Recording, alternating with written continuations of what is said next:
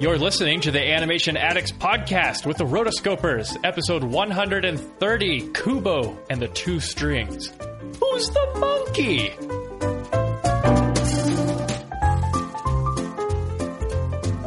Hello, and welcome to this episode of the Animation Addicts podcast. I'm your host, Morgan Stradling, and if you're watching me live on YouTube or watching in the archive in YouTube, you're probably wondering why I'm just a giant flashing R. It's because my computer today does not recognize that I have a camera built into my computer. So, moving on, let's talk about my other two co hosts, Chelsea Robson and Mason Smith. Say hello, guys. Hello, hello. Hello, hello. I'm in the dark of night here in my room. It's extra spoopy in here. I'm in Brazil. Hey, Chelsea's in Brazil. I am. I am reporting from Sao Paulo. Wow. It's been good times. What does Sao what does Sao Paulo mean in in Brazilian? um, In, in Saint Port- Portuguese. Saint Paul? Oh, okay. Well, that's kind Well, of not Saint Sao, but yeah, basically it's referring to Saint Paul. Well, all right. All right. Good times. Yes. So uh, Mason, off air, was mentioning that he had a bet that Chelsea was going to be kidnapped, and so far uh, she has not. Don't say that. she has not, and we are very happy, especially because we have video reference of you. We know this isn't just some Chelsea impersonator; it is the real deal Chelsea live in Brazil. The so, real deal. and it's much later in um, Brazil right now. It's ten o'clock. We're recording this, you know, early, late afternoon, early evening. So we appreciate Chelsea taking the time to sacrifice and and talk about a very fantastic movie, in my own opinion, Kubo and the Two Strings, Ooh. which is going to be our Kubo. main focus film today. I'm very excited to talk about it. Um, I'm yes. so anything? El Cubo, man. Yeah, that's right. Animation Addicts podcast, where we sit down like three nerdy animation loving friends and talk about what we love about animation. So, this is your first time listening. Welcome. If you're a recurring listener, welcome back. Hey, hey. And of course, all this video, all this awesome video gadgetry is brought to you by our wonderful patrons. You should totally check out how to be a patron subscriber at rotoscopers.com slash patron. It's a good deal. Excellent It plug. is a great deal.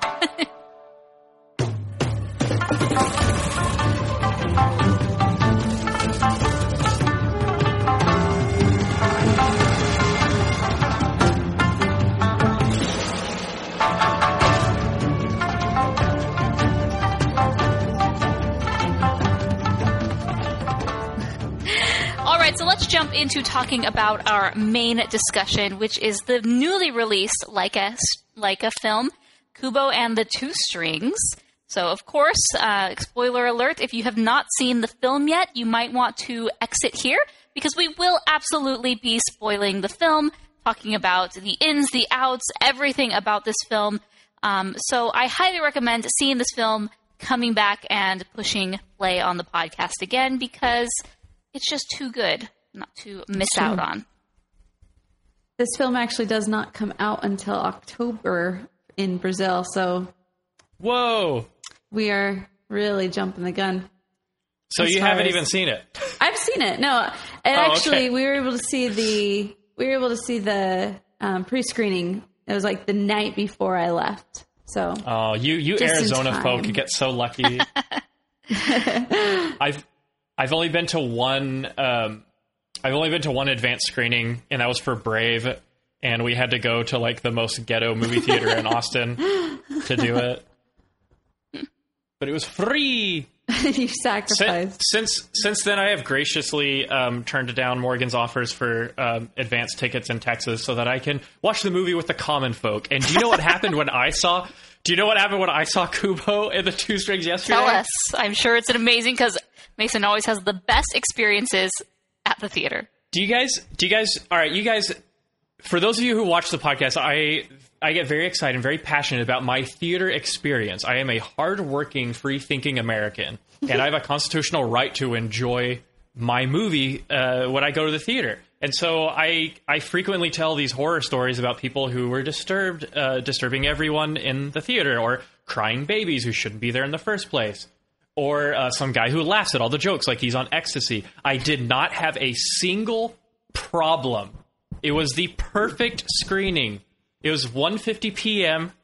Um, in the afternoon, and I had absolutely no problems. It was the most pleasant movie experience in my in my life. You know why? Nice. Because I was the only person in the theater. That is both good yet bad. Yeah. It's not. I was a little creeped out actually.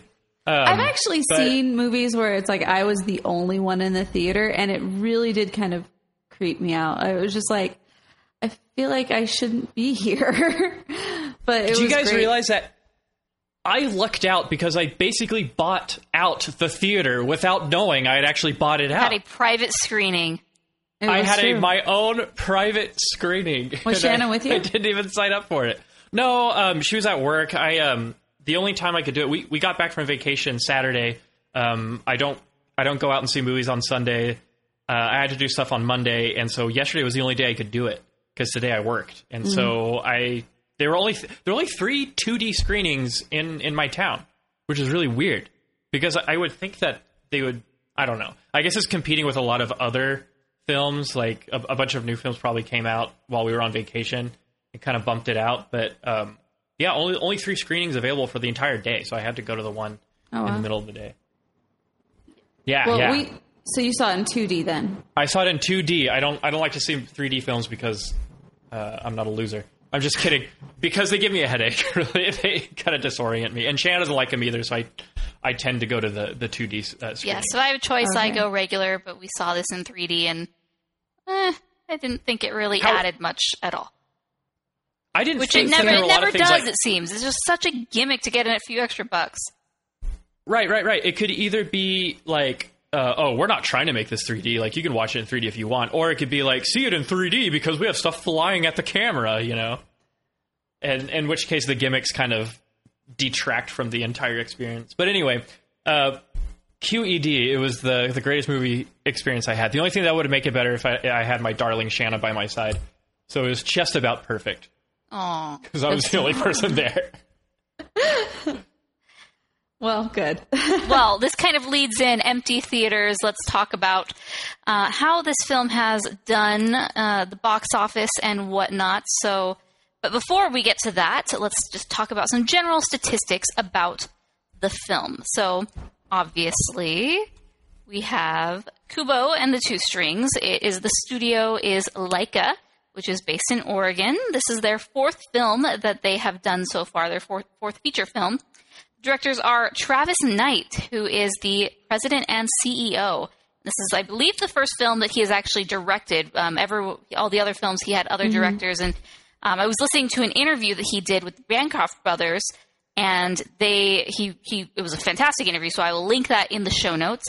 But he was just talking about he was kind of waiting for a, a, a film that really spoke to him, and he could really, you know, feel confident in directing. And I think he did a fantastic job. Um, release date in the United States was August 19th, 2016. So it's been about two weeks since it was released. And the budget is $60 million. So uh, a little lower than what we're used to for, uh, you know, films released nowadays.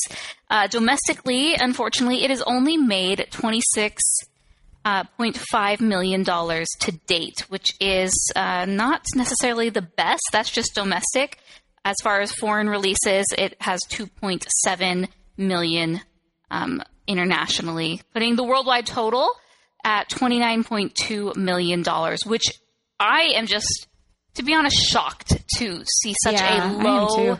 Box office grossing for this. I was very disappointed that you Oh, know yeah. opening weekend it didn't even break the top three, and it just hasn't resonated with audiences, which is which makes me so sad because I went into this and I was thinking, meh, I don't know, I I'm not too pumped, but I'm I'm optimistic because it's Laika, and this I think is one of my favorite Laika films to date. Um, Oh, man. It's my favorite, hands down. For sure. Oh, I don't know. Coraline's tough to beat. Yeah, I think it's better than Coraline, actually. To me, this felt very much like a traditional fairy tale, where it was something that you could almost read in a children's book or, or chapter book, or just tr- kind of the traditional fairy tales that we grew up knowing, like the whether it, it's you know, the European fairy tales or some of these these uh, more Asian fairy tales. It just felt like this could have been a story that had been told for a long time, eons. But um, so let's just start off. Why do you think it hasn't resonated with audiences yet? Because they're lame. Because they are lame. hmm Yes. Well, as mentioned before, there it has not been released in a lot of countries. So, as far as the um, international um, statistics, it's not. It's a very low number just because it hasn't been released in a lot of places. Well, it's But been released as in as- yeah, some kind of. I mean, Australia, Hong Kong, Israel, Malaysia, Netherlands, New Zealand, Peru, South America, South Africa, Spain, Taiwan, Ukraine, and Vietnam. Okay. All doing less than a million dollars. Well, and those were all released on the 28th, which was just a few days ago. So Yeah. there you go. I don't know, man. Do you think it was? Do you think it's been mismarketed? Because I know it kind of had a transition from Kubo and the Two Strings to Kubo. Yes. You know, everyone loves Kubo, and then they did. They do what they. This so it's so cliche how they do this in movie trailers where they say the name of the main character and they'll do a montage of characters saying the name of the character in the film. You know exactly what I'm talking about. Kubo, Kubo, Kubo. They did it for Shrek. Yeah, they did it. Kubo, Kubo, Kubo. you Yeah. know? they did it with Shrek. They they did it with Kubo. And, but yeah, um, I've seen that they do that, and they switch the imagery from Kubo with the guitar to Kubo with the sword. And actually, there are movie posters that show Kubo with the un- sword unbreakable and Monkey with the sword unbreakable also. Oh. so it's like a hmm. it's like a disconnect. So like swords everywhere. We gotta have swords. Yeah. Apparently, No, no kids are gonna want to watch a show about a kid who fights with a guitar. yeah, yeah. Come on. Yeah, it, I I, did notice that too. That in the trailers they had just shortened it to Kubo, but the film, its official title was never shortened. It was just in the advertising. They didn't really want to get into the whole and the two strings and the two strings. It was ah, Kubo's cooler. It's Yeah. easier. It's shorter. Let's just keep the attention span. Yeah, and um, I thought the, the marketing for the most part was pretty good. I thought that especially shortening it to just Kubo. I mean, I noticed because I paid attention to that, but um, I think I couldn't see anything wrong with the trailers. And so, does this bring up the, the basically discussion that stop motion just doesn't resonate with audiences anymore? Because uh, a, f- a week prior to this was the release of Sausage Party, which is the Seth Rogen R-rated comedy, which completely took the world by storm and actually has done Oh my gosh. uh, quite well it's done really compared to this. So let's see. As of Well, to- it's just getting. I mean, you know, it's just getting the Seth Rogen crowd. yes, but like it his, did. he's he's got his own. He's got a fan base. You know. Yeah, totally. So, um, Sausage Party has been out a few weeks, and it's at ninety point six million dollars according to Box Office Mojo. Uh, significantly better, basically almost four times what Kubo has done, just with having an extra week in there, obviously. But yeah, it's funny because you know you would look at a film like Sausage Party and think, oh wow, there's a very limited audience for that. But then again, maybe not. Uh, I was interested to see how Sausage Party would fare with people who normally wouldn't go see animation. Um, and apparently they liked it quite quite well. and then we hear on the other side we have Kubo and the Two Strings, which you know is I think a bit more of a so it's a, more of a broad story. I feel that it appealed to more people than some animated films that are released. Let's say Norm of the North or some of these ones that come come off as Oh, very kiddie. Even you know The Secret Life of Pets. I don't, but Right. um, I- I just feel that there still is some sort of stereotype with animation, and, and we do see occasional films break it. You know, obviously the big names, but uh, do you think it's a stop motion thing, or is it more just advertising the story? What is it? Man, I I really enjoy this film. Like as an animation, as a lover of animation, as an animation addict, right? I really enjoyed the film, and I would rate it pretty highly. Um, I don't know, man. This summer we've had a lot of of more flashy animated films. I think people have gathered to Sausage Party. They've gathered around the sausage like they gathered around Shrek. They wanted to see th- something that broke the status quo. And while raunchy R-rated animated films aren't exactly unheard of anymore, the fact that it got the that it got like the the Seth Rogen stamp, you know, it got it, it broke into mainstream comedy was probably refreshing to people and maybe unfortunately it competed with Kubo and Kubo lost. My personal feelings on it is that I don't really care that Kubo is not as apparently not that popular with audiences as long as Laika can still make enough money to keep doing movies. Because Yeah. as I understand it, uh, Travis Knight and the rest of the crew at Kubo are wanting to eventually transition into a yearly release Yep. schedule for their films, according to some interviews. Yep. In fact, they're already working on their next release. They have been uh, for for a while, apparent, a little while apparently, and so I really hope that they can keep up that schedule. And for that reason, um, I do want Kubo to succeed, but I don't. I don't need for something that I feel really passionate about that I love a lot. I don't need to feel validated by having a lot of people like it Yeah. too. But I do worry about the yeah, if they are if they are wanting to stick to or to begin doing a yearly release schedule, their films have to produce the revenue and the profits to to make these endeavors worth it. And so that's that's the- basically what comes down to it. I just I, it's a film that's so good, and I hate to see it do so poorly because that means that the future of these innovative films that tend to come from Laika. Um, or that have come from Laika are uh, hanging in the balance. It seems so Right. hopefully, you know, Chelsea, your Brazilian fellows will, you know, come to this in in droves. Yeah. You know, obviously there's still a big Asian market which has not t- been released to. Oh. There, there was a few c- countries um, in that area, but not, you know, China or Japan and had not been released yet. So let's give some time. But in the meantime, let's just let's dive into the film and talk about what we thought about it. So I think we are all generally positive based on our first thoughts and kind of how the conversation one has gone. Want to add one thing I did want to add before we move on is just the fact that another thing to add to the mix is Laika is still a, but it's not a public company, which also gives the right and the direction to be able to make such innovative and um, just different films as opposed to moving over to more of the mainstream, predictable type. I saw a little bit earlier on um, in the comments how that tends to be something that that ends up, you know, people who go to the movies, they, especially parents, they want to know what they're getting into and they want to know that their money is going to be worth it. And so for somebody going in, they may have thought, oh, is this going to be an artsy type film? I don't know.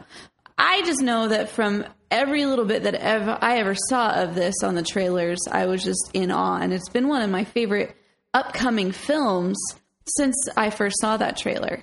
So for me, it is really sad that it, people haven't gone and given and really seen this movie because there's so much to say. Well, one thing that you can say to just kind of start off a general discussion is that I think this could be the most ambitious stop motion film ever. Even more than The Little Prince, I think.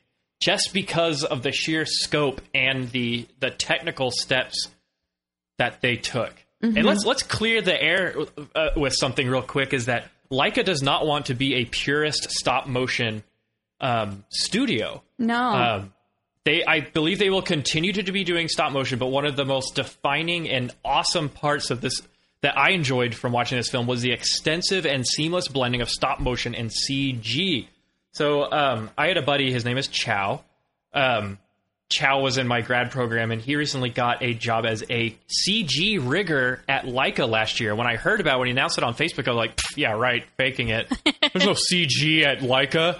But lo and behold, he is. Um, like I said, Laika doesn't want to be a pure stop motion studio. They blended um, CG environments, CG compositing, and uh, CG characters like background characters and crowd characters with the main hero characters who were in stop motion. I am 90% certain that they uh, they're like large crowds and their background characters were CG. If you just like watch them, you know. And um, I, I read I've read a bunch of articles and making of stuff like that where they use a lot of green screening and stuff like that. They tried to do practical effects for the water uh, in the the lake sequence, and it just didn't work. So they went with a digital effect. And you know what? I think it's a great idea. Like you got to remember, um, a these are not tiny little models. These are like full blown, like six to, to twelve inch maquettes. Very technical. they build ro- they build robot systems. Yeah, and oh yeah, we'll get to that. And um, these movies aren't getting any cheaper, and so um, why not add some CG? Because the fidelity and the uh, trueness to material that you can achieve in um, with digital effects uh, can can really add to your film and, and add to the scope. And what we see is that th- this film is just epic. it's literally a, a- like a samurai epic, and that's what they wanted from the beginning, right?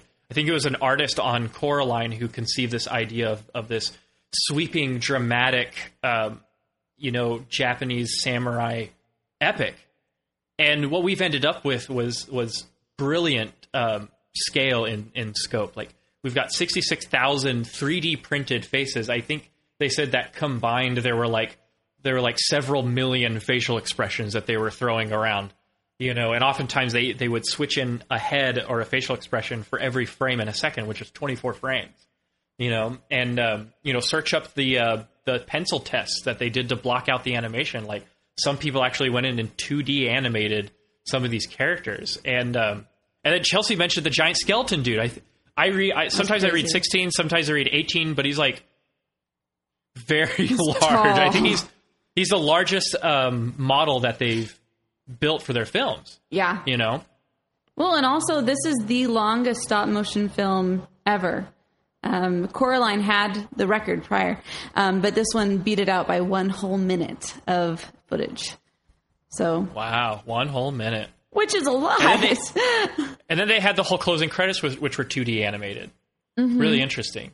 But yeah, I, I think like it depends on which article you read, but sometimes it says they got away with um, producing two full seconds of animation a week.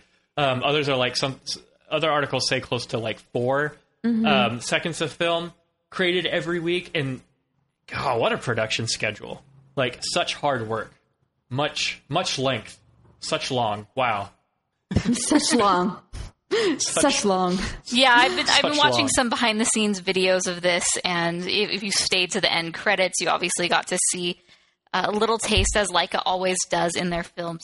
And uh, just again, I say this every single time. I am so blown away by this process uh, of of stop motion, and and and really, really admire and look up to to the artists who you know have to think of everything and not only you know think and, and model and move everything that's on um, in the scene but also make sure to get it right and don't mess up because that's a lot of work to, to go back and redo you know when you know in cg or even 2d you, know, you can maybe just you know tweak this one little part but I mean, if you mess up a scene, you mess up the whole scene. You can't just go back and fix the one character, but, but perhaps you can. Um, but it's it's mean, it very be like intricate, chunks. and I love it. So Yeah, yeah. I I thought it was brilliant. And what's interesting is that um, if you contrast this with Coraline, like their stop motion animation is getting more and more advanced and fluid. Like uh, like I said, they've got all sorts of technical, uh, physical rigs, um, you know, like robots, uh, armatures, etc., that they use to move the characters. I saw a demo of um, an artist uh, working with the cape of one of the sisters, and it had this very um, this I, I'm it had some sort of wire or some sort of structure underneath to where she could just bend it and it would hold that position. Really cool, and I it just blows my mind how they did stuff like the cape and Kubo's hair, like the super subtle um, movement and the fur on Monkey, which I understand was Laika's first like fully uh, full fur character, if you will. Uh, all the all the leaves and all the paper swirling around and, and stuff, and you see that they have these little little poles, you know, that that hold the th- oh sorry, little poles, you know, that hold the thing out, and then I guess they just comp that out and stuff like that, and and I I don't even know, man. Eh, but what's funny is that I read one review that actually complained at how advanced the animation is. That they said that um, they they were yearning for that old magic that that um, not seamless, the opposite of seamless, that kind of clunky, imperfect effect. thumbprints on the face. yeah, yeah, like the Wallace and Gromit kind of thing, you know, and stuff like that. And they were really um, pining for that, and they said that it uh, that uh, Kubo lost its the magic of stop motion because it got so advanced. I don't it- think it- so. I don't really believe that because I did see the imperfections and stuff like that. Yeah. It- it's there. It's like the very subtle imperfections of a um, of a, a 2D, like a hand drawn film, maybe something from the Xerox era at Disney. Um, it's a it's a silly comp- complaint. We've got uh, Finn68 on on YouTube chat uh, chiming in with that. It is a silly complaint, but it also brings up like at what point is Laika gonna like, do you think Laika's ever to be like, okay, why don't we just make a really good looking CG film? You know, do you think it'll ever get to that point, or do you think they'll they'll stay on their route? Because even the director admitted that it's kind of ludicrous to go the stop motion route with such an ambitious concept. Yeah, I mean, I listened to another interview with him, and he he mentioned that you know, like you like you said, they don't necessarily only want to do stop motion. So I do see a day when like he even talked about 2D could be in their future. I mean, they really just want to tell the best, use the best medium to tell their story. Traditionally, that has been stop motion. It's kind of what they've become known for, but they're kind of wanting, kind of wanting to branch out, which I think will be interesting because um, we've heard that from Disney that oh, we don't. The, the, the we don't give direction as whether this should be a CGI or a traditional film. We let the directors choose. Yet, uh, ev- ever go CGI. since you Yeah, know, they're Winnie the always Pooh was released, the they're all CGI. So, um, Right. uh, and and that's because their studio is set up as a CGI pipeline. So I, I find it a little hard to believe that suddenly they'd be like, "No, we're 100% 2D. Let's bring back the drawing tables." So I, I like hearing that that Laika is open to exploring other things. But then again, I mean, they just do this so well. I want them to continue with stop motion and keep refining and just um, being very uh, what's the term? Basically, pioneering in in what stop motion can do when combined with technology. Yeah, absolutely. So I was kind of thinking about how we could structure this episode, and I noticed that the film it you it's kind of like a, an Odyssey type setup where the the hero and his partner they go to a, a sequence of, of places trying to find some things, and they meet some people, and so thought maybe we could go um, by the characters because the characters are very interesting in this film. Let's do it. You start off well, you start off with the mom, who's this fascinating animated character Yes. like that opening sequence is like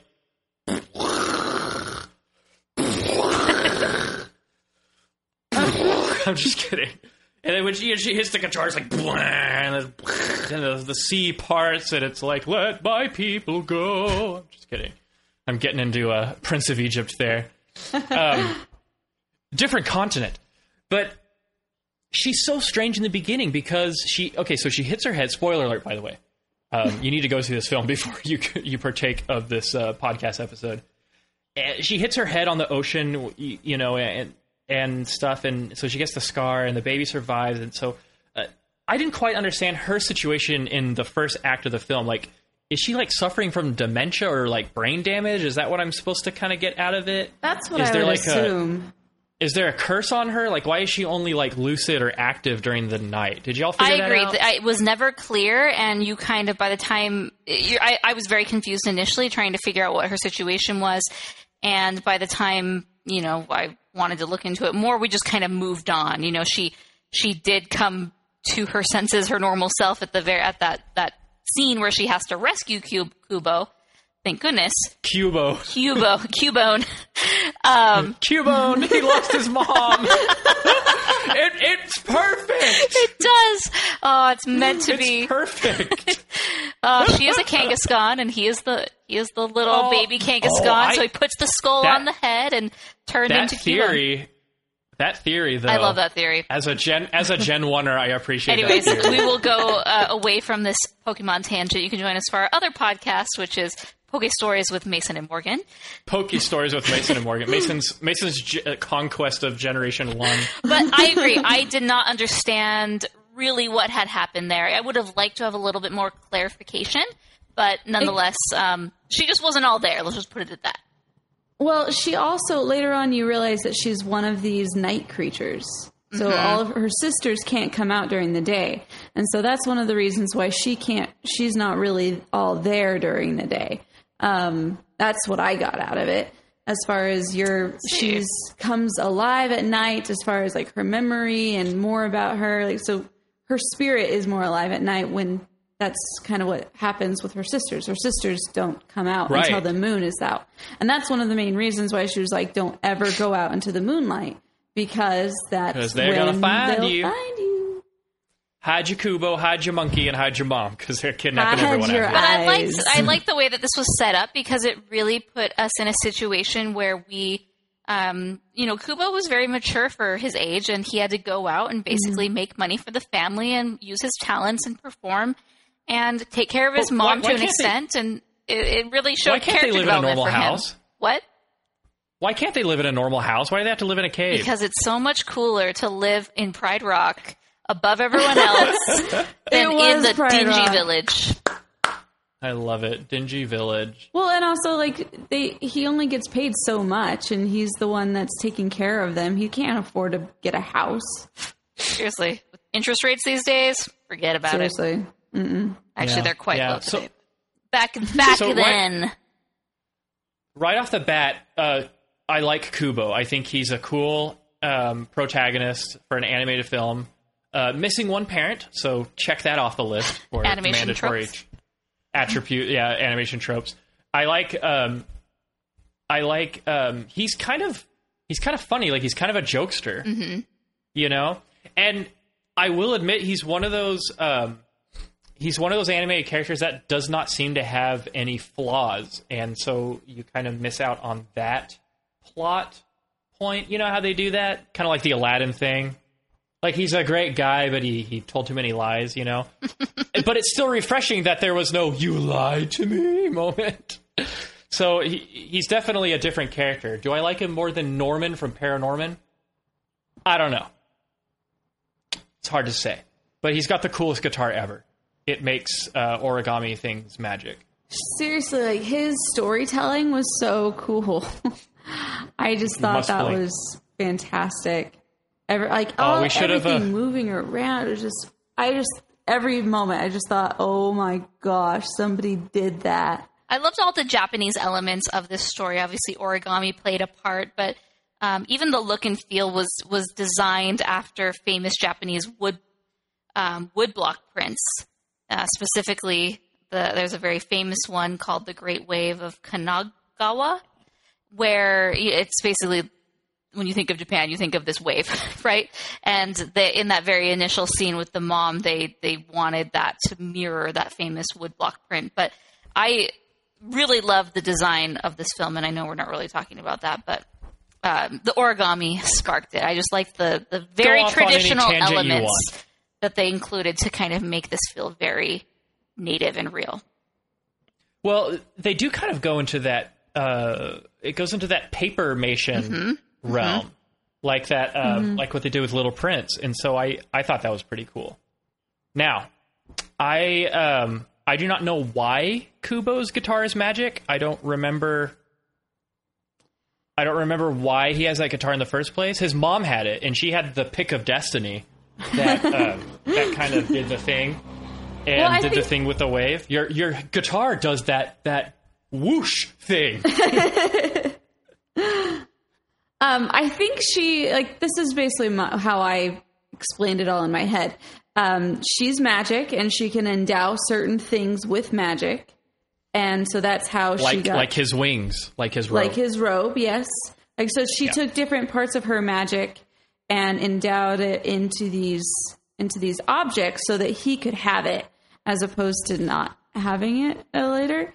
Um, so that's what I got out of that, and then yeah, later on with the two strings, it's like even more magic because it's a memories of her and memories of them together, like the oh, dad and that's the mom. what the two strings are.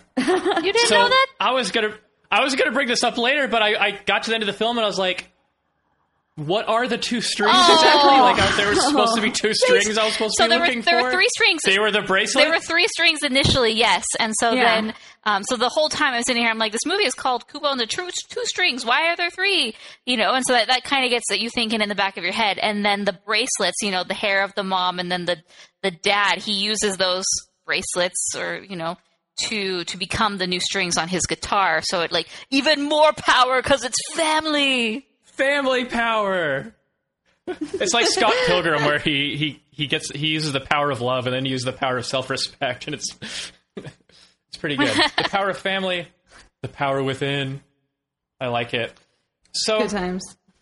I I love a good animated film where they're like, here is the world that you live in. Here are the rules of the world that you live in. don't ever break them. And what happens five minutes later? "Oh, I'm late. I'm never going to get, get home by sundown. And then what happens? Kubo. Oh my gosh. The sisters, voiced by Rooney Mara. Three. I have no idea who she is, but she did awesome. Are these chicks awesome or what? They were one of the Like, best characters.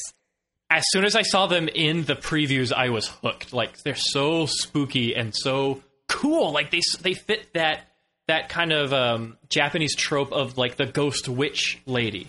Yes. It's it's like they perfectly combine Japanese ghosts with Western witches. You know that Oh yes. you know Their de- Yeah. down to the hat. their design is amazing because they have these almost kabuki like mask face faces and so when they're talking their lips don't move because of this mask or or whatever it ends up being and it's just so creepy in how they are designed that it's I- perfect. I loved it. It's it's classic Laika. Mm-hmm. You know, they can they can they they can turn on the creep factor if they want. Right. And um, I was just so impressed by these characters. I loved their fighting style. I loved their attitudes. I love simple characters. I like that this, these characters are just so mean and nasty, you know, Yes. and ju- and just great designs.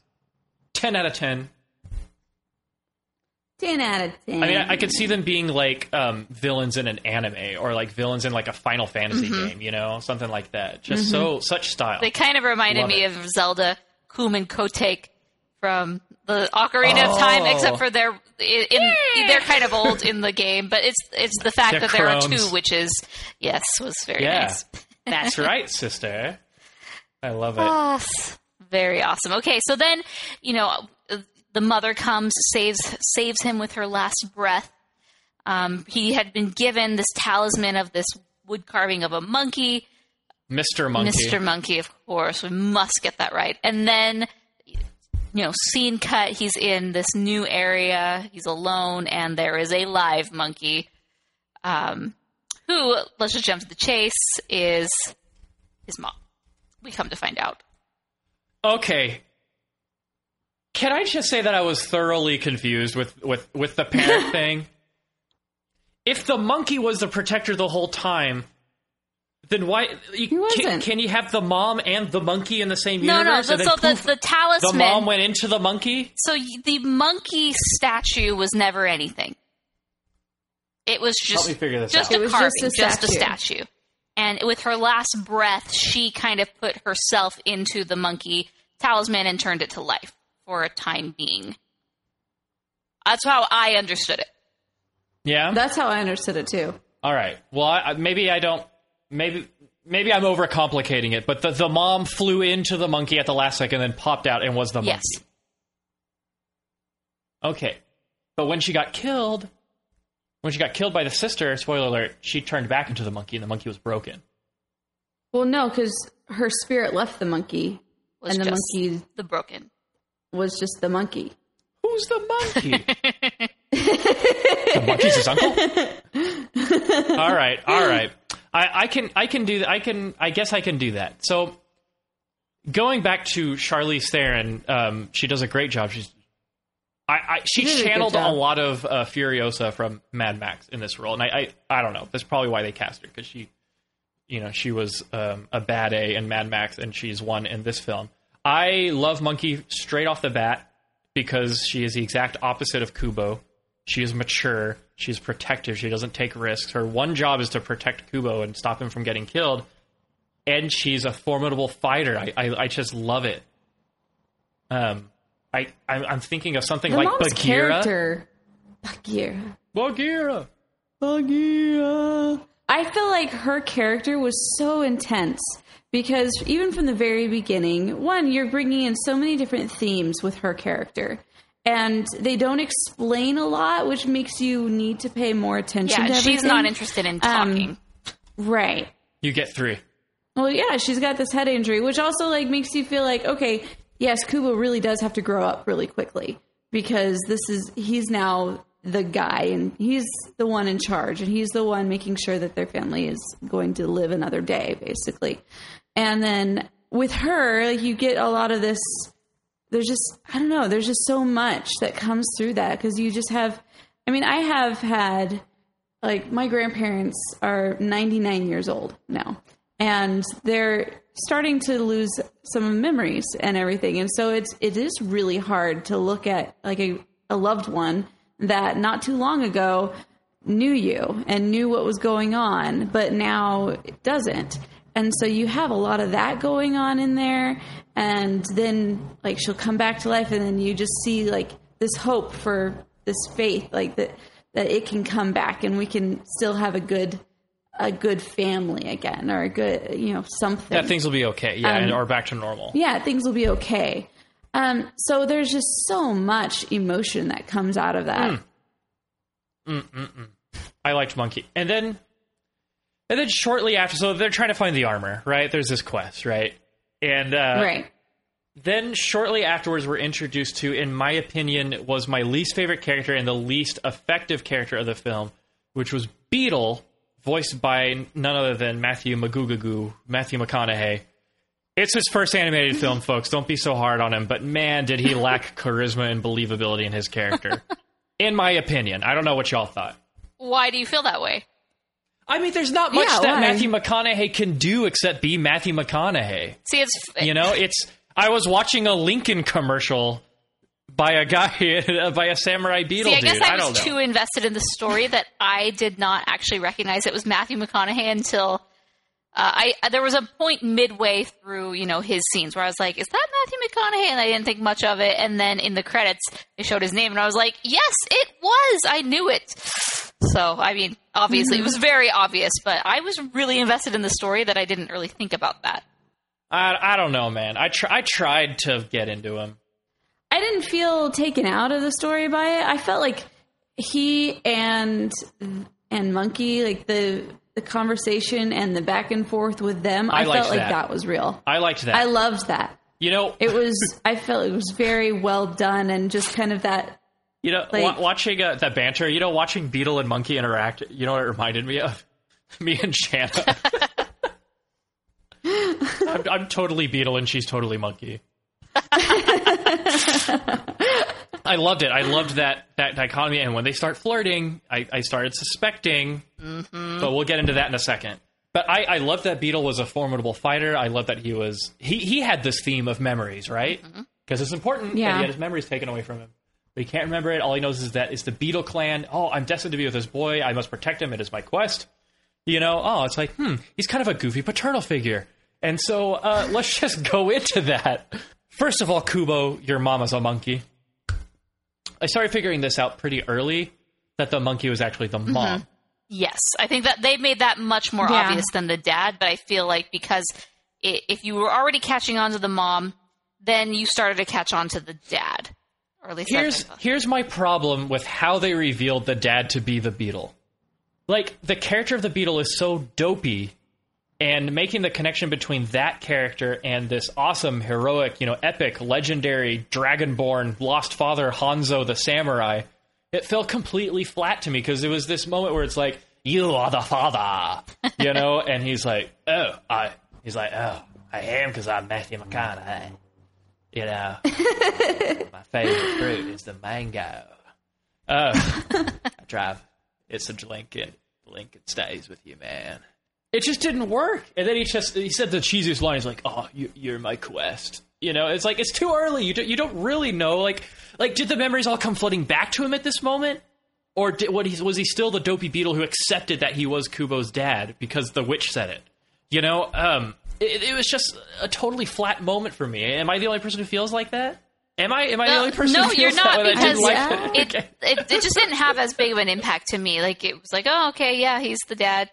I guess that is what it is, but it wasn't Yeah. this. Wow, his dad. He was here the whole time, and I think it's because he was such a dopey character. You're kind of like, oh, well, I thought you were supposed to be this epic warrior. I thought he was supposed to be Hanzo the samurai. yeah, Well, they kind of lead into that in the beginning when he asked mom, "What was he really like?" Not when he was doing all mm. this, but when he was just mm-hmm. with us.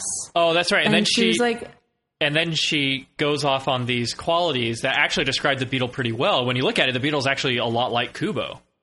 So, Mm-hmm. okay, I can see that. Okay, I can see that. You're making the case for me. "Yeah." I mean, all of these are there. It's just how well did we catch on to mm-hmm. them? I guess. Well, this guy, uh, I felt like they. we've, we've got Dylan here on the YouTube chat who said he thought the reveal of the beetle felt kind of convenient, but he didn't hate it. So yeah, I, I thought it was very convenient for the plot to just be like, boom, we need to make this point. Okay, let's move on. I kind of feel like this whole story, like, the, I mean, it's the quest story. So it feels like Wizard of Oz. Like she has to go on this quest to find these slippers, or no, she has the slippers. Oh, well, that's why, because she's had it all along. You had the power all along. Um, and it's it's basically the same thing. And this was actually mentioned a little earlier in the on the chat wing. Um, I think Esther said it. It was just basically you had these he, he's on this quest to go find the, the armor and the shield and the sword when really he didn't need any of that. He just needed his two strings. He needed the power of family, Power of family. which I thought that was cool. But I mean, as far as the connection between the two, I didn't feel like there was much. I mean, I felt like I, I, I saw it. You know, maybe it could have been done differently, but I just, I still liked it. What I like about this film is that it doesn't sugarcoat the concept of tragedy. Because Yeah. Kubo, in that instant, loses both of his parents again. Yeah. Yeah, the witch lady kills uh, the mom and and the beetle, uh, monkey and beetle. Right? That's what happens, right? Yeah. And and you have this this uh, this constant theme of scars, you know, scars and wounds. You know, from right off the bat, Kubo loses an eye because his grandpa plucked it out. Like, good gosh! Also, this very mature and very strange theme of your your own flesh and blood, like your own family being your enemy. Yes. Yeah, and uh, very interesting. Well, we'll get into the Moon King, but very, very interesting. Uh, if you notice, almost everyone has a has a scar or some sort of external damage. Like Kubo lost his left eye, obviously. There's the the scarring over the left eye for Kubo's uh, Kubo Bones Ma, Marowak, and um, and Mankey. I mean, Monkey has a, a scar under her right eye, and then the beetle has he has like battle damage and like scratches on his shell and stuff and um, very very interesting and so it's interesting how Laika has never shied away from the concept of death right in one movie it even kind of makes light of it you know with uh, paranorman but that's that's one thing I like about Laika maybe that's why it didn't quite draw a Secret Life of Pets type audience because there were mature themes you know maybe some parents Yeah. read the parents guide on IMDb and were like, "Ooh, a kid gets his eye torn out by his grandpa. I don't want to send my kids to this." And uh, and so maybe that might have contributed it to it. But I really liked this theme of scars, and also like it's interesting because it reaches out to kids who have actual physical scars or emotional scars. And that you can still be a hero. You know, you can still have a, a story with a wonderful ending even though you're not complete or you don't feel complete emotionally or with your family. And so, uh, and in the end, Kubo is all right, even though he, in the end, he leaves with less family than he had at the beginning. um, Yeah. But he's still, you know, and and of course with the ending, there's the the grand the grandpa thing and the village. Let's talk about the grandpa. Let's. Ralph Fiennes, Let's do that. Ralph Fiennes, otherwise also known as He Who Must Not Be Named. Um, I thought I recognized the voice from somewhere in his scenes, but man, it did not sound like old Ralphie to me. Like I'm used to his um his sort of Voldemort uh, sounding voice, uh, like he did for Prince of Egypt. I knew that was Ralph Fiennes. No, I think Uh, he did a great job not necessarily being the traditional Ralph. Yeah, this film even had George Takei in it. I know. he, was, he was the he was the only Asian person who actually voiced a, a role. anyway, um, so the Moon King. So weird that your grandpa is the bad guy. I can't think of another film or like a another story like that, ex- except um, I forgot who was bringing this up in the chat, but the the concept of like Greek mythology, where oftentimes family members were the mortal enemies of other family members. You know. Well, and also you think there's a lot of families out there who maybe the parent. Well, I mean, for Feuding. this was a this was yeah, it was a feuding family. You know, the the parents were not against this. They were not for this marriage. So he was not for this marriage at all um, because she's a magic and from Earth. I don't I don't know what, but like it's not a welcomed relationship. And it wasn't until the kids that come out of that relationship that help heal it. So, I mean, he does end up with a grandpa in the end. Let's talk about that. Okay, epic battle. Oh, I, lo- I epic battle. Giant, giant, colossal serpent. You gotta do the slide underneath it and cut the belly. You gotta do it. you just gotta do it. It's it's it's mandatory. But um, really interesting how they resolve his character. So he becomes mortal again. Spoiler alert. Mm-hmm. And he loses his memory. And this was like ethically, I sort of had a problem with how they handled his situation. So the village shows up and he's like, I've forgotten who I am. Like, I've forgotten my story. So they're like, oh, okay. So they write him a new story. And so they pretty much brainwash him into thinking he's the most kindest model citizen, generous man in the village, and that everyone loves him for it. He's like, oh, okay. Well, I guess I'm, a, I guess I'm a really great guy. So I guess that's what I'll do. and I'm like,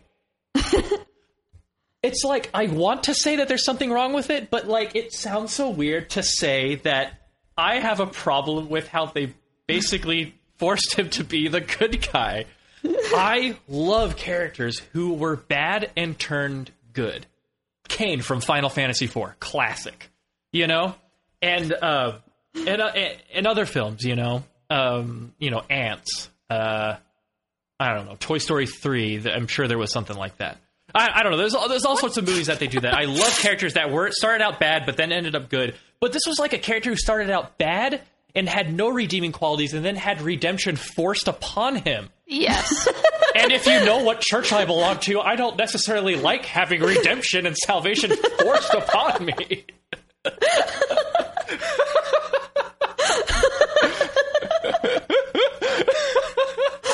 am I right or am I right? I took a whole different side of that. Um, I saw that as kind of you can you always have time to rewrite your story. So I, I took that side, and then always um, the other side I took was a lot of times people will people will act the way we treat them and expect of them. So if you end up talking to somebody and you treat a man, the, the phrase I, I, I love is it's a quote. that says, "Treat a man as he is, and he will be as he is, but treat a man as he could be, and he will become what he should be." All right. And so I feel like that's that's something that I took from it. I was like, yeah, that's that's a good thing as far as I'm treating my enemy as you know somebody here's what here, showing them what they could be and then them having that choice and that having that opportunity to take that road Okay, okay. So they're they're kind of helping him to rewrite his own story. Um, yeah I just would have liked it. I just would have liked it better if he realized the evil that he had done and changed. But he was such a nasty, Yeah. uh, irredeemable character to begin with. I kind of wish they could have just killed him. But, I mean, they, they killed they killed the sisters. They did. No problem. Easy Yeah. Let's not be sexist here. Let's kill everyone. All genders should be killed equally. But um, but anyway, I um, I had a problem with that. You know, I was like, oh, the the, the power that they hold, they could they could easily abuse it. But you know, that's just that's just my personality. So one thing we totally skipped over was this quest for the different parts of the armor and the sword and the helmet. Um, I don't think it's necessarily super important to the story. It was just kind of a device to get Kubo to really, you know, move. Yeah, we got to move this. Yeah, plot we got to move you along from point A to point B. You know, introduce you to some new people it's the along Wizard the way. it's the golden brick Or Or road else he would have just stayed in Kokiri Village all his life. You know, Do do do do do right? do. do. Yep. Oh, um, I uh, another kind of, if you will forgive me waxing a little philosophical, and I want to get y'all's opinion, is the the whole concept of what the grandpa wanted was that he didn't want to kill Kubo. He wanted him to to be raised to be like him. This Yes. this Yeah. per, as the mom put it, this idealistic, perfect, cold, emotionless um, deity, like like her, uh, like the mom's sisters and it's it's an interesting thing because it, it kind of reminded me of Song of the Sea, where they they gave him the ch- they gave the characters the choice of making all their pain go away, but they would lo- would they lose their soul in the process, or would they they become less human in the process? And so I guess we've got that kind of um, I wouldn't say a golden compass type vibe from it, but just like the defiance of of the of the ideal of losing your humanity and the cost of being um, without heartache and without human frailty. You know, it, it's it's really interesting.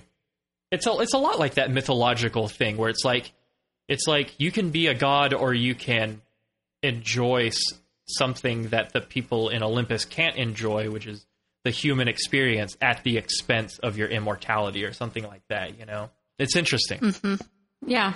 I'm reading through the chat here, and Esther brings up a good Oh, point. yeah, read that, Um, yeah. talk, basically, just saying that nobody really sees himself as the bad guy, and that's for sure. She says, I actually thought it was frightening and brilliant how the use of eyes and sight represented seeing the imperfections of the human realm. Getting another Snow Queen vibe here. Um, ice, ice shards in the eye. We see taking away Kubo's sight as something awful, but the grandfather saw as removing his flaws, i.e., i.e., his mortal shell. In some twisted way, he wanted his son to be a part of his family again, wanted Kubo to join him in the heavens. Kubo remains firmly mortal and proud of it. Join the dark side, Kubo. There's no sushi, but we have the moon. um, so yeah, I, I, I definitely see that is you're you're wanting to validate yourself and bringing somebody over to your side when really this whole process was just as much for the Moon King as it was for mm-hmm. Kubo. Indeed. So, well, slow clap for Esther. Well said. Yes. We have such we have such great contribution on our. On See, our the thing chat. is, and in the chat, there's Uh, so really many is. great conversations happening, and I'm trying. I can't keep I'm up. trying to stay focused Yeah. on you guys and and be really involved in this conversation, while have one And believe- one it- little eye looking over there and and, and totally agreeing with their conversation. Like a chameleon. Uh, yeah, there's just lots going on. So if you haven't been able to join us live yet, you definitely should because it's really, really great. All the different conversations that are happening, both you know on the camera and then in the chat. So you don't want to miss out. I mean, true. it, it, it's really hard to pay attention to me. So, and I demand a lot of attention. so, props to props to everyone here. If I was to kind of wrap up my feelings for the film, I would say that the opening was brilliant. The journey was very entertaining. The ending was a little abrupt, but in all, this is my favorite Laika film. It it actually it actually surpassed Coraline for me. Sorry, not sorry but I really enjoyed it. I, I, I love where Laika is going, and um, I just hope that they can keep making the films that they want to make, and that um, this their revenue keeps coming in to where they can make this happen. Yeah. I hope so. Man, I love love I love love Laika and I just I want them to be able to get so much. And I hope that this actually becomes something like I mean, we're talking about how parents may may or may not want their kids to watch this because of the you know blood and guts and flesh and flying. Um, but like I don't know. I guess some of these movies growing up were some of my absolute favorites. I mean, you got Secret of NIMH, which was like super dark, and then um, I always, for whatever reason, not sure exactly why, but I always loved The Last Unicorn. And you know, there's just these Schmendrick. these movies out there. there's these movies out there that are just they just make you think, and they just make you. It's just so different from what normal um, movies of today come out. I I mean, there's just the Secret Life of Pets is the the best um, non the, is the best antonym of what this movie is, I guess. Yeah, absolutely. I mean, not that I didn't like Secret Life; it was a eh, cool, but it was like this one just had that flair, that spark that I was like, yes, something that I can sink my teeth into and think deeply on. I love it. I appreciate it. Thank you, Laika. Oh, Sorry. Chelsea, what did you think about the music of the film? We didn't even talk about the about music this. of the film. You're right, we didn't. Um, from what I remember, I I liked it. I mean, there was definitely a lot of a lot of themes in it that really that did a good job at grabbing you. And I felt that your um, like there was one theme toward the end that it kept coming back, and I just felt it was just really, really pretty. Um, I'll put that in the audio version of the podcast. Um, but yeah, that so I've I definitely thought that the that the music was very well handled, um, specifically toward the end. In the beginning, I didn't get as much of a of a like a tie, but there was this one melody that caught me at the end that was replayed quite a bit, and I really liked it. I liked all the guitar parts. You know, Yeah. Yeah. Well, which which goes quite well really with you know we didn't talk a lot fun about the guitar, but that really was kind of this constant element that he had with him. So you know it made sense that there were these this guitar uh, theme in the background. Um, we kind of we we briefly talked about it, but the the two strings, uh, I thought that definitely uh, was an interesting way to tie it all together. Yeah, the, the two strings I felt like were were it was like I mentioned before the Yellow Brick Road story, um, where she had it all all on her own, um, and I felt like it was it was a nice touch. You always have the power to change your change Own your story. change your fate. change your fate, change your stars. So before we talk about our final thoughts and rating it, we did do a listener Twitter question, which I asked earlier today. I said, "Who's your favorite character from Kubo and the Two Strings, and why?" Frank Foster, whose shout out is in the chat, said the sisters because they're cool and creepy designs. Cool and The fight with the monkey on the boat was my favorite scene. Lauren Rodriguez says, "Did you guys review that one yet?" Hmm. Okay, that's not a review. That's that's not a character. Rosie Sinner said monkey and her cold yet caring personality to her incredible animation slash design. Loved it a bit. Also, uh, A plus Charlize. Uh, Kyle Bennett says my favorite character would have to be Monkey because of her complex relationship with the other characters. And Matt, yes, that Matt says, uh, spoilers, Kubo. I was so moved by him forgiving his grandfather. Ben S says Kubo himself because he is yet another great Laika child lead. So very cool. So thank you guys for sending in your thoughts about who your favorite um, character was. Now let's wrap it up. So guys, what would you rate this film? That's a tough one. I'm gonna I'm gonna give this four point five. I feel like it had enough that I was able to really dive into a lot of it, and it really kept me wanting more. Um, I felt like there was just a lot of themes. There's a lot of just a lot that came out of this, and holy macaroni! this the animation blew my mind. Every every turn, I was just in awe. It was a spectacle spectacle to behold. Everyone should see it, even if they have it on mute the entire time, and you just look at, at the pictures, the pretty pretty pictures. You're gonna be in awe. Um, so that's why I give it 4.5. I couldn't quite give it a five just because there was a, a couple things in there that didn't really didn't resonate at a five for me. But at 4.5 definitely. All right. I am going to give it. Uh, it's hard. I'm, I'm teetering between 4 and 4.5. So before I get there, let me just give my thoughts. This is one of my favorite Laika films. I think it's up there. Coraline is my all time favorite. Uh, I don't know if it surpasses Coraline or if it's just right below Coraline, but it is definitely up there. I absolutely love the story. I love the setting, um, this very Japanese setting. I love the design. Who there's you cannot stop talking about the animation and the story itself was very interesting. I really liked the characters. I thought that for the most part, all the characters were very unique and and complex. And um, so for that reason, I'm going to give it 4.25 because I can't make up my mind. So we'll just Four We will- You can't do We'll that. cut it in the middle, and that's what I will give this film. But I'm trying to think about replay value. Like, would this be a film that I would really like to watch again? Um, and I just need more time I with would. it. So definitely up there. Let's see. Uh, what do I think? I I'm gonna give it a solid four out of five stars. There were some parts, like story wise, that I thought were a little rushed or maybe not handled very well.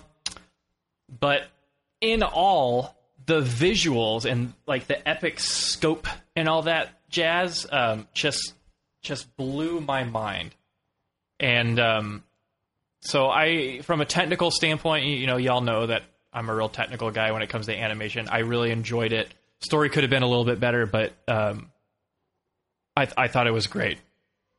Excellent. Uh, Yeah, four out of upon five. further review, I'm going to bump it up to 4.5. Woo!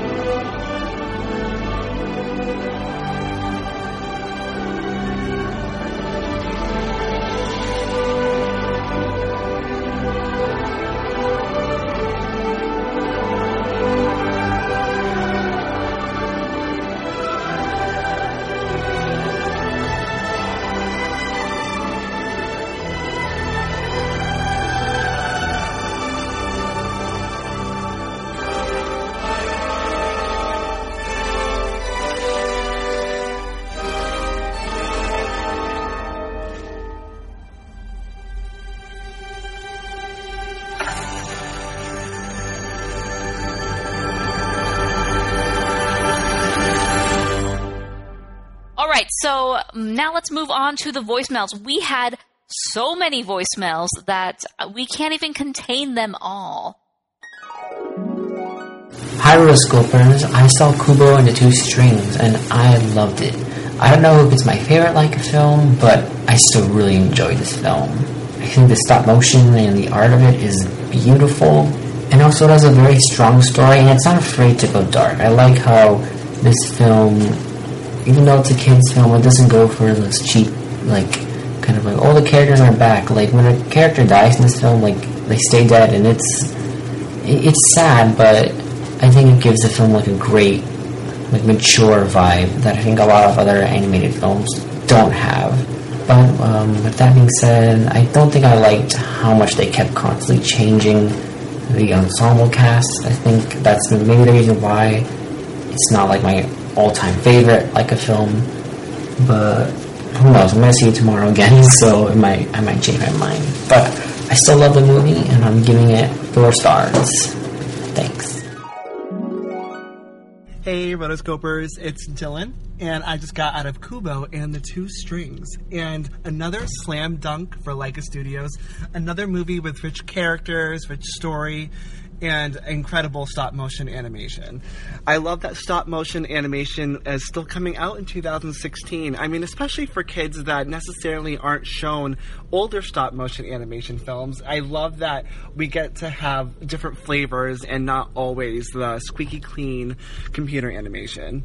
I thought the movie was incredible. I loved its main message as far as um, it seems to be dealing with death and it's the way that you can keep your loved ones alive in your heart is telling their story and remembering their story, which is something that over the past years dealing with loss myself has been something that's really been something that I believed in and developed in myself. So I loved I love seeing that reflected back up on the screen, and I feel like Laika um, really goes challenges um, especially younger moviegoers to have fun at the movies and have fun with the animation, but also really delve into what you think and how those themes affect you and how that reflects in you and how it might reflect in you in the future. Thanks, guys. Hi, Rotoscopers. Uh, I'm it's Hannah again, calling in with a last minute voicemail for my thoughts on Kubo and the Two Strings. Uh, that movie was amazing. It wasn't a perfect movie, but the visuals, the adventure. Oh, I was never a, hu- a huge fan of Coraline, but Laika, my hat goes off to you for this one. There isn't anything really I hate about this movie. The characters are cool. Um, the action is amazing. The designs are beautiful, like right out of a Japanese painting from old times. There's so much I could say in under two minutes, but I'm just going to say Kubo's mom is awesome. I mean, her design, her love and devotion for her son, and even the twist about her, but I, I'm not going to say, oh, best nine bucks I spent. Well, continue being awesome. Bye bye. Hey guys, this is Joey from Plano, Texas. Shout out to Mason. And I decided to call in since you are doing Kubo and Two Strings. I am super excited about this movie, guys. Laika it always shows up when it comes to animation, and this might seriously be the most beautiful film I've ever seen. Not even exaggerating. From the character designs to the landscapes, I don't think there's a single frame in this movie that isn't beautiful aside from the animation, the story is pretty good too. I really love how many animated films have approached the issue of death in a very mature way. The Book of Life was one, then Song of the Sea. Now we can add Kubo to that list. Usually in these hero stories, the gods give the hero his quest, and in the end, he is given an opportunity to join them, become a god, and become immortal. But what was so cool about this movie was they flipped it around. The gods are the evil ones. And Kubo needs to stay immortal so that he can remain, he can retain his humanity. It's a pretty bold theme for any movie, not just one aimed at children. I really think that this is going to go down as a classic, guys, and I really look forward to hearing your thoughts on it. Unless you didn't like it, in which case, you're dead to me.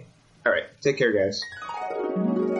Hello, Rotoscopers. Ryan Pareto here, fresh out from watching Kubo and the Two Strings. And I just have to say, Laika is too good. They are too good. You can see in every scene how much they care about what they do. The quality infused into their medium is stellar, and I cannot seem to find the words to praise them enough. I just want as many people to see this film. So please, Roto community, go see this movie and have friends go see it as well.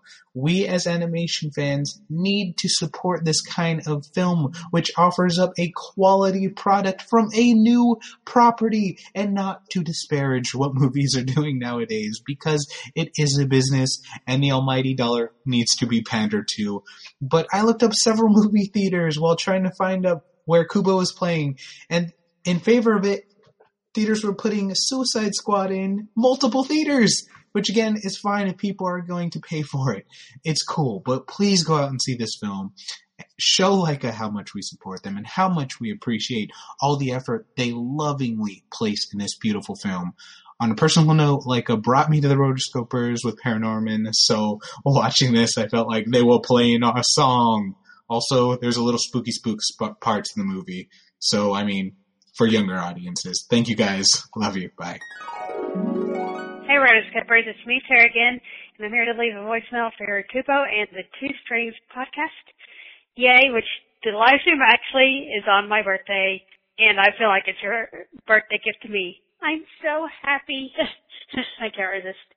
Um, I really love this movie. I got to go see it last Tuesday, and hands down, it's probably my favorite animated movie of the year. Knock on wood. I could change my mind. Um, I loved everything about this movie. I loved the visuals, the plot. Okay, I didn't like the ending because it's kind of hokey. But this was just a really solid movie, and I cannot wait to hear you guys' thoughts. I'm telling you right now, though, Mason's favorite character is Beetle. It totally is. Um, I'll see you on my birthday. Bye.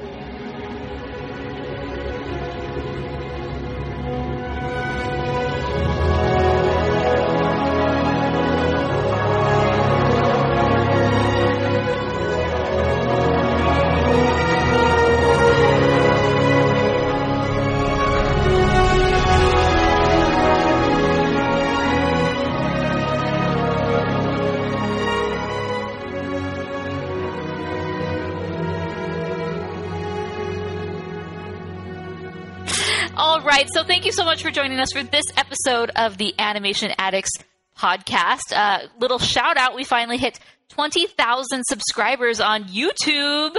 So thank you to everyone who has followed us and subscribed to us on our channel. That's really exciting. That is one of the many places you can find us on the internet. You can find us on Twitter, Instagram, YouTube, Snapchat, all of the places at Rotoscopers is where you'll find us. For show notes for this episode, be sure to go to rotoscopers.com slash 130. That's where you can comment and leave us your review of Kubo and the Two Strings if you were not able to join us live. And then also there's also great discussion that happens on those episode uh, posts, so go check that out. Uh, you can leave us a voicemail, which uh, by next episode, hopefully we'll be able to get to work live. Um, but that's at rotoscopers.com slash voicemails or 406 646 6575. Our next episode is going to be a patron pick, which is an American Tale. Fievel Goes West, also known as American Tale 2. So if you want Wow. to give your thoughts on that, definitely send us voicemails ahead of time and we will make sure we can play it on the show, whether live or after the fact. It will be in there. And all the good stuff. Any last thoughts, guys? This has been a really great, fun time for me to talk. I've enjoyed the conversation, so thank Yeah, you. Yeah, it's been a good episode. Also, uh, happy birthday to our very own Sarah, who is like Ah, happy birthday, on the Sarah. chat like all the time and sends us Happy birthday. sends us voicemails. Happy birthday. Very nice. So happy birthday to Sarah, and thanks to everyone who joined us live. Um, it's very exciting to not only have you know our discussion, but we get to hear your discussion and your thoughts on Kubo. And from the chat, it seems most people were very generally positive on this film. I don't think I've met anyone directly who didn't really necessarily like this. So, uh, if you have not got, seen it and you're listening to this anyway, go see it. Go appreciate it. It's amazing. Go support Laika. And that's mm-hmm. all I have to say. So until next time, we are, We are Rotoscopers. Perfect. All right, guys. Thanks for joining us. See you later. Bye bye. Have a good night. Bye. Keep stalling, stall and I will continue longer. to stall. So Chelsea, sing a song or something, Chelsea. Yay. we had Ryan ask me in the beginning, where am I? I am in Sao Paulo, Brazil. That was the Olympics.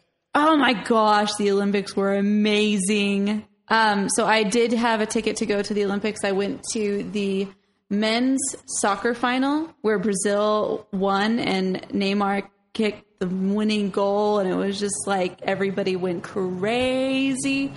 Um, so if you've been following me on Snapchat or Instagram, I have been posting both of those, and both of them are have different stuff that I end up putting on there. So you should follow me on both. But yes, the Olympics were fantastic.